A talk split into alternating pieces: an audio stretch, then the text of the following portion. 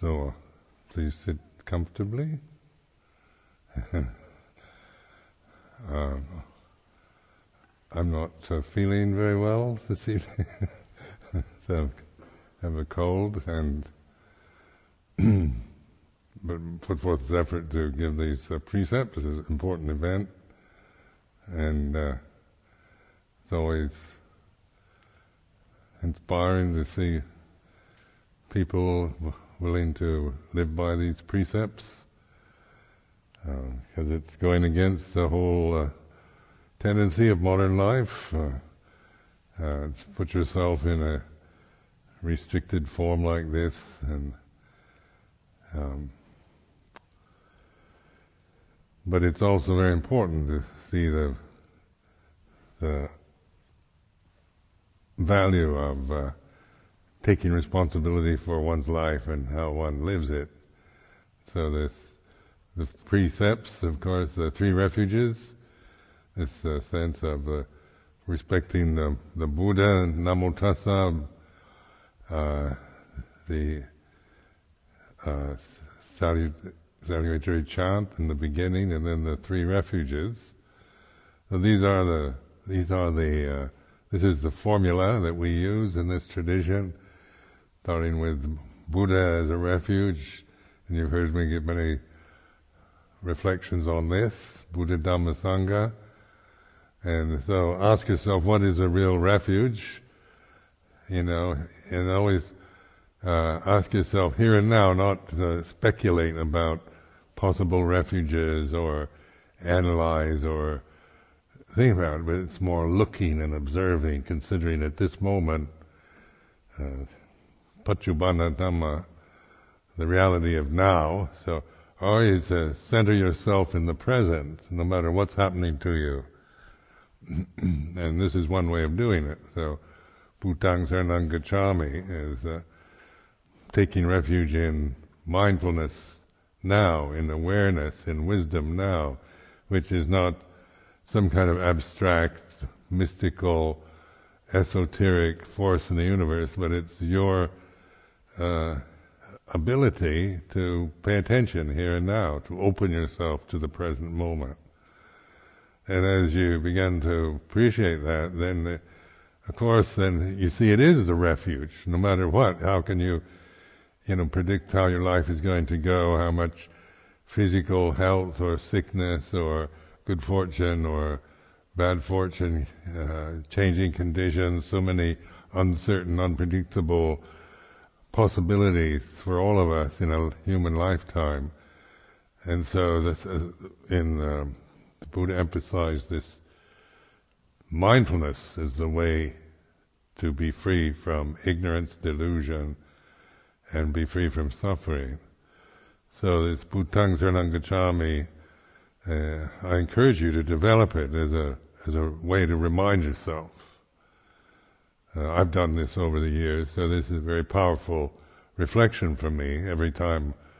I, I like when I just gave you the three refuges, the Buddhang Saranang that automatically puts me into this silent, stillness, reflective, Buddho position of awareness there, of course, the suffering ends, and and the, you begin to respect that and and uh, incline towards it. And then the Buddha, Dhammang Saranang Gacchami, is a refuge in the Dhamma, or in reality, here and now, the way it is, not refuges in ideals or views and opinions, but in uh, the way it is, the con- changing conditions, uh, of samsara, the body, the the uh, feelings, perceptions, conceptions, consciousness that arises through sensory contact, all that is changing, impermanent, anicca, dukkha. But that which is aware is the Buddho, aware of Dhamma. So that's the deathless, the Nibbana, that's the reality that's the truth of the way it is, where the changing conditions, we create illusions around them. So that we, we identify, we love, hate, like, dislike, the the quality or the conditions that we're experiencing, but our refuge isn't in our own personal uh, tendencies, but in this awareness of reality, and then uh, Sanghang Saranagacchami, being aware, being being the one who practices, the human being, anagarika, anagarika, practicing Dhamma, Supatipanno, Ujupatipanno, Ñaya Patipanno, Samici Patipanno. So, insight, looking into, investigating, observing, practicing in the right way. Now these are not reaffirming, you know, they're seen in this way, then it's not, they're not about you as a person, as a individual personality or anything. It's not, it's not about judging or criticizing or clinging to anything, but reminding, reflecting, opening, paying attention. So that the more you inform yourself of this and incline towards this, then of course you you're you'll find your you're awakened to reality, and that is a stronger force than the conditions that you that we tend to uh, create problems around love, hate, like, and dislike. So then the precepts are agreements about behavior, and uh, so it's these are like moral precepts or renunciate precepts. Like we morally we refrain from intentionally taking the life of other creatures, and refer- and we intention not to take anything that is, doesn't belong to us or misuse property or be heedless around the the material world, uh, you know, especially living in communities, the property of others, property of the monastery, uh, respecting uh, that which is around you, and so not intentionally taking something that's not been offered or given to you. Then third is a refrain of brahmacharya, which is refraining from intentional uh, sexual activities. So this is uh, uh, we have the sexual nature, the bodies, and the sense realm that we live in is all about sensitivity and sexuality. So it's a powerful energy that we all have to deal with. But our relationship to it, to it is through awareness and understanding, through wisdom, rather than through uh, just suppressing it, trying to seeing it in terms of maybe cultural attitudes or or fears or ideals, uh, opinions and views that we've acquired. So the brahmacharya life, this is a brahmacharya community, celibate community. So it's not about uh, some kind of moral condemnation of sexuality, but this is a way of understanding this this energy, the, the nature of these bodies, in which we can refrain from acting in any intentional way on those kind of impulses or energies. And then the fourth is about speech. Musavada, refrain from uh, improper speech, telling lies, or even refining speech as a as an anagarika. See how you know to not to use uh, curse words or using speech for just uh, carelessly chit chat, uh, gossip, uh, insulting people, making fun of others, and all this. So it's about being responsible for what we say, and then the the fifth is about refraining from uh, seeking addictive drugs and drink, uh, which may which cause heedlessness, and then the the rest are more renunciate precepts, like brahmacharya is a renunciate precept, um, and the uh, Vikalabhojana is about not eating uh, food uh, in the afternoon. So this is a way of, of renouncing the, the tendency to to spend your time munching on biscuits and seeking food as a refuge in monastic life.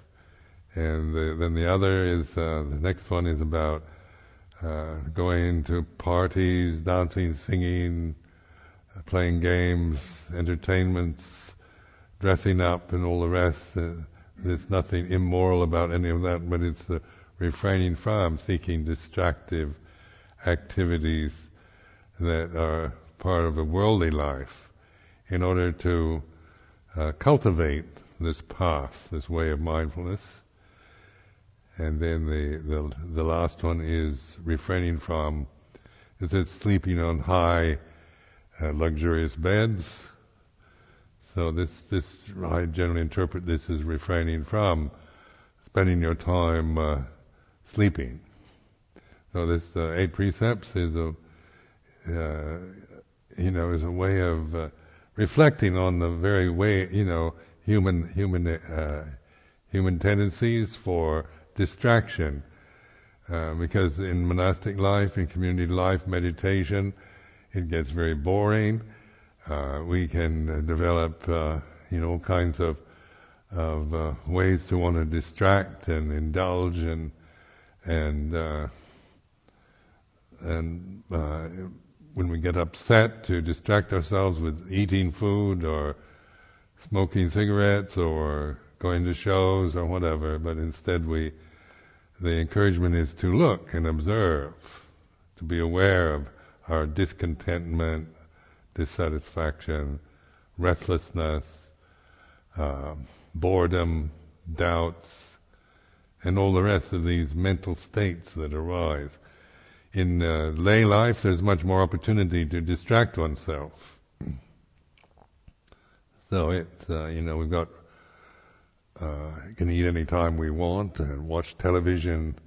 There's uh, so many things that one, you know, with the internet, computers, all these kind of uh, marvelous uh, machines that we have now, it's easy to just spend uh, a lifetime distracting oneself. But the monastic training is to open oneself and to learn from our own sense of frustration, anxiety, worry, fear, boredom, doubt, resentment, lust, confusion, and all the rest that part of any human individual's emotional tendencies.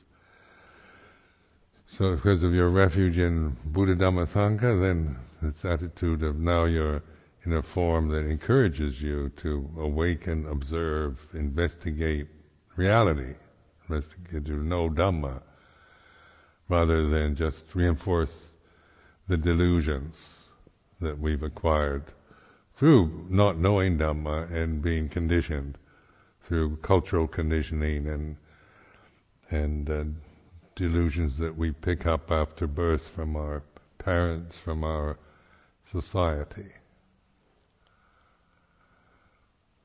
So it is, uh, I think, it is a very wonderful opportunity uh, available that you're willing to commit yourself to, and uh,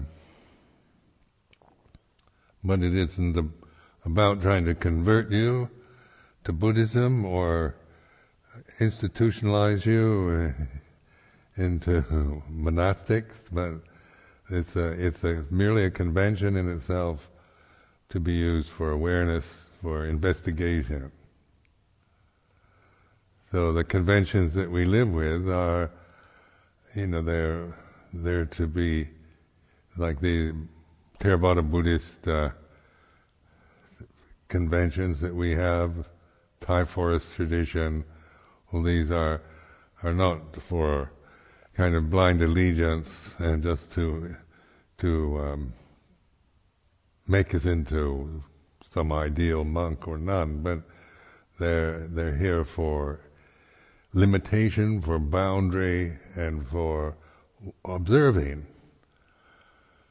Uh, when we can't get what we want, when we we uh, because we have a lot of frustration wherever one is, and I can't always get what we want, or we don't want things to be the way they are, or we these are common human forms of suffering, especially in affluent societies such as this one.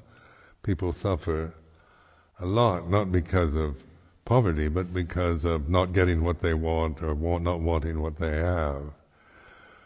So that this particular monastic style is uh, is to, to make that conscious, to be aware of the suffering you create out of out of one's discontentment, wanting, not wanting things to be the way they are, wanting something that you don't have yet. And so this uh, Buddho Tammo, the Buddha refuge in Buddha Dhamma Sangha is ability that we have with these very skillful tools, the teachings of the Lord Buddha, the Four Noble Truths, way of investigating the causes of dukkha and the cessation of it.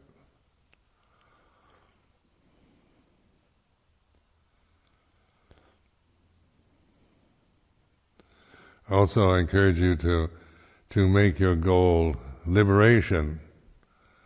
Uh, you know, so that you, at this point, whether you feel you can, you know, how you f- see yourself at this moment, you know, uh, the ability or lack of ability or aspiration or doubt or whatever state of mind you're in, uh, I encourage you to determine, you know, in your mind to a complete liberation from delusion.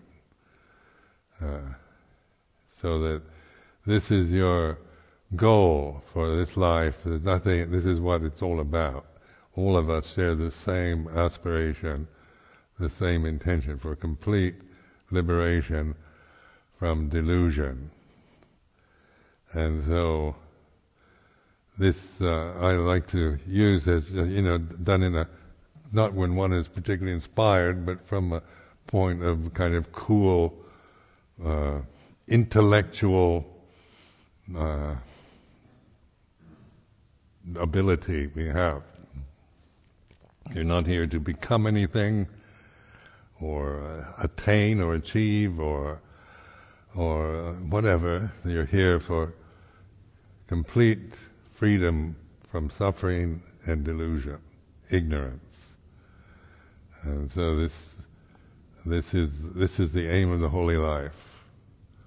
This is its essence. And this is the purpose of this convention.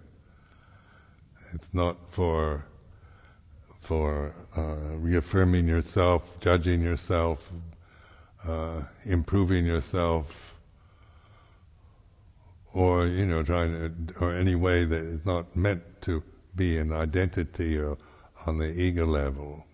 It's merely a skillful means to reflect from.